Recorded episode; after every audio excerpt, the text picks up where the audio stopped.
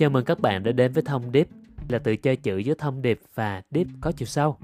Đây không chỉ là các nội dung podcast mà còn là cuộc hành trình tâm lý của riêng bạn, nơi mà chúng ta cùng nhau khám phá các từ khóa liên quan đến những thách thức của những người đang trải qua hành trình trưởng thành của riêng mình. Hãy đồng hành cùng Thông Điệp để mà ta cùng khám phá thế giới xung quanh và hiểu rõ hơn về chính bản thân bạn.